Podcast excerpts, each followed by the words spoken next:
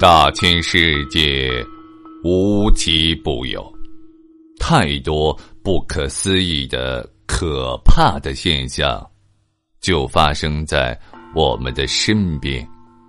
他们所散发出的神秘魅力，像磁石一般吸引着人们好奇的目光，并激发起人们探求其真相的。强烈兴趣。美国作家洛夫克拉夫特曾经说过：“人类最古老而强烈的情绪，便是恐惧；而最古老而强烈的恐惧，便是未知。在未知的世界里，到处充满了可怕的现象。”播讲人：绝唱歌。欢迎您继续收听。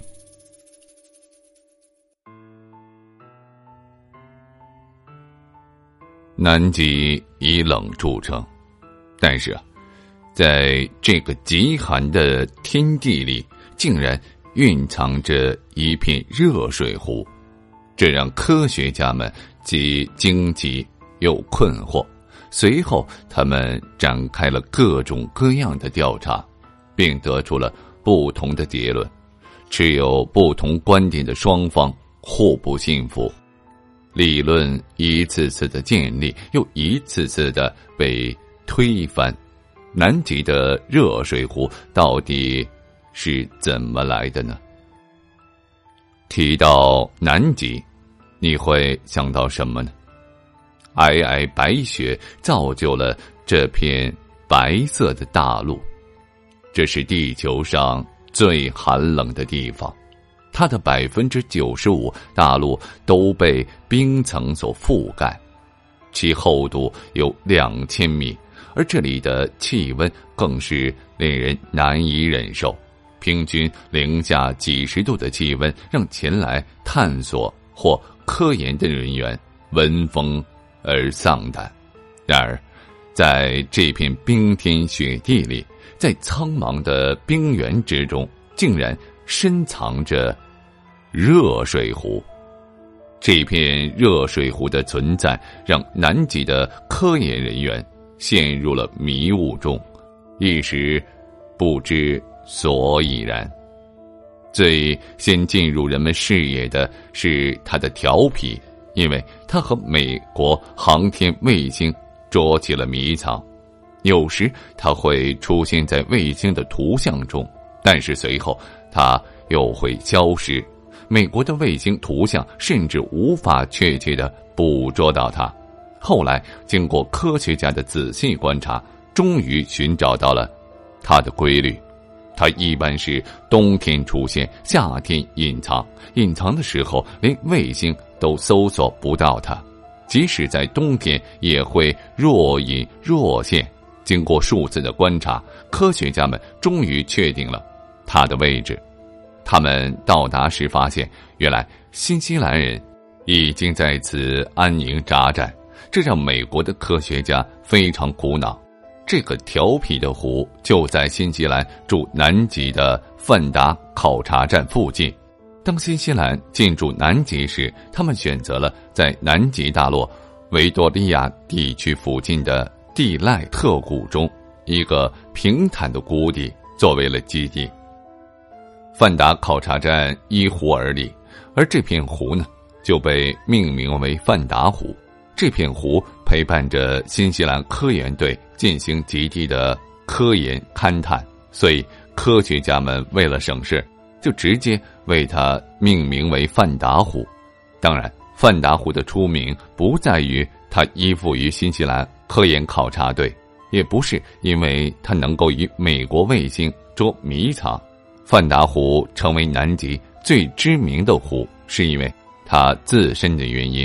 它是一个有温度的湖，当科学家对它进行采样分析的时候，他们惊异的发现，这个湖不但会捉迷藏，而且它的每个水层都有着不同的温度。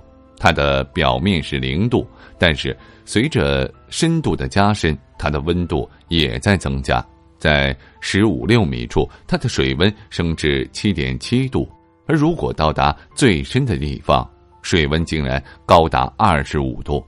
在寒冷的南极，二十五度意味着你可以裸着身子，奢侈的在湖里洗个热水澡了。南极竟有如此温暖的自然湖水，这引起了科学界的极大兴趣。很快。范达湖边聚集了来自世界各国的科学家们，这里也成为了南极热闹之所。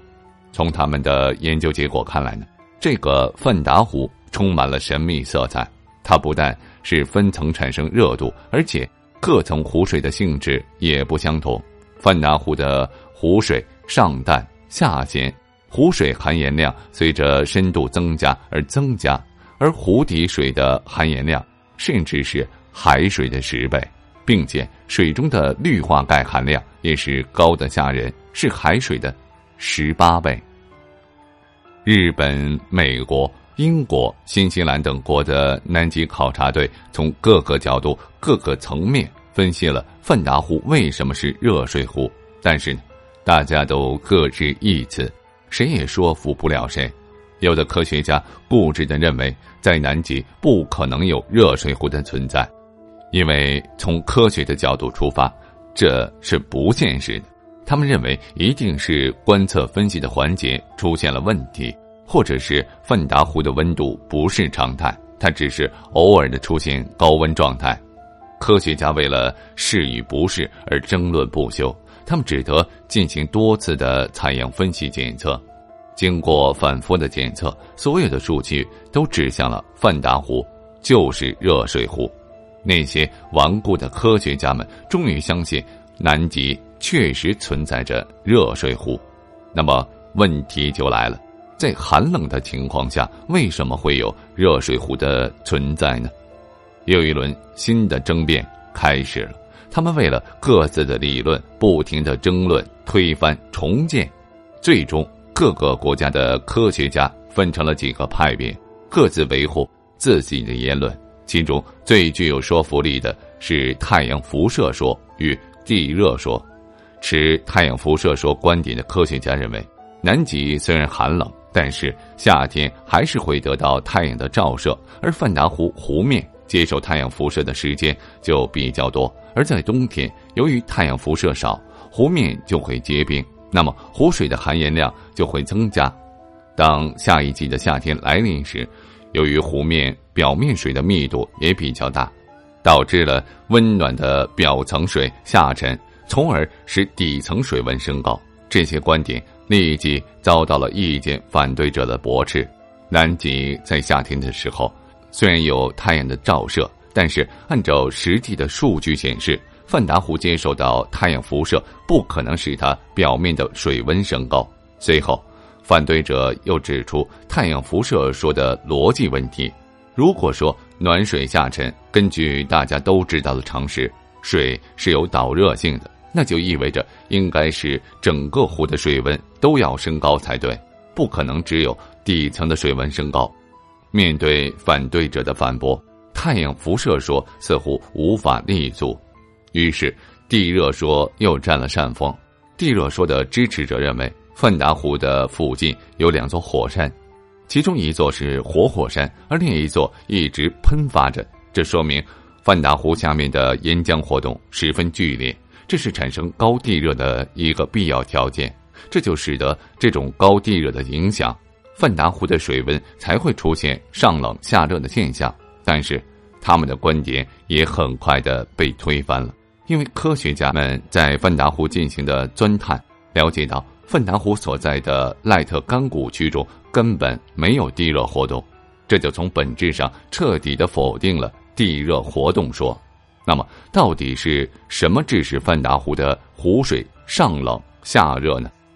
科学家们没有停止对它的研究，很快，又有了新的论点。这次，这个论点得到了很多人的支持。但它只是太阳辐射说的延续。美国学者威尔逊和日本学者鸟居田认为，冰面具有强烈的反射能力，而且还有一定的透明度，因而表面以下的冰层也或多或少的会得到太阳辐射的能量。而南极风又大，冬天的积雪层会被刮走，岩石会裸露出来。那么在夏季的时候，它们会非常吸热，从而使温度到达一定的程度，长此以往，表面的冰层就会融化。而由于底层的含盐量高、密度大，所以底层的水不会浮上来，这样温度就被保存了下来。而到了冬天呢，虽然温度变低，导致了湿热现象，但是底层的水又受到了上层水的保护，达到几乎不湿热的效果，从而保持了温度。而近年来呢，科学家们还发现了氯化钙具有蓄积太阳热的功能，这让他们的论点。达到了自圆其说的效果，但是这个观点并不是为每个人所接受的，特别是支持地热说的人们认为这里充满着奇思妙想，同时他们还提出了许多的疑问。他们质问太阳辐射说的支持者：十几米厚的冰层，就算透光，能透多少阳光？那些透过冰层的阳光使冰层融化，并使水温升高到二十五度。有何科学依据吗？跟范达湖环境一样的湖泊在南极应该有很多，但是他们是否可以找到第二个这样的热水壶呢？反对者的质问让太阳辐射说的支持者们难以招架，而对于支持地热者的科学家们来说，他们依然坚持着自己的观点。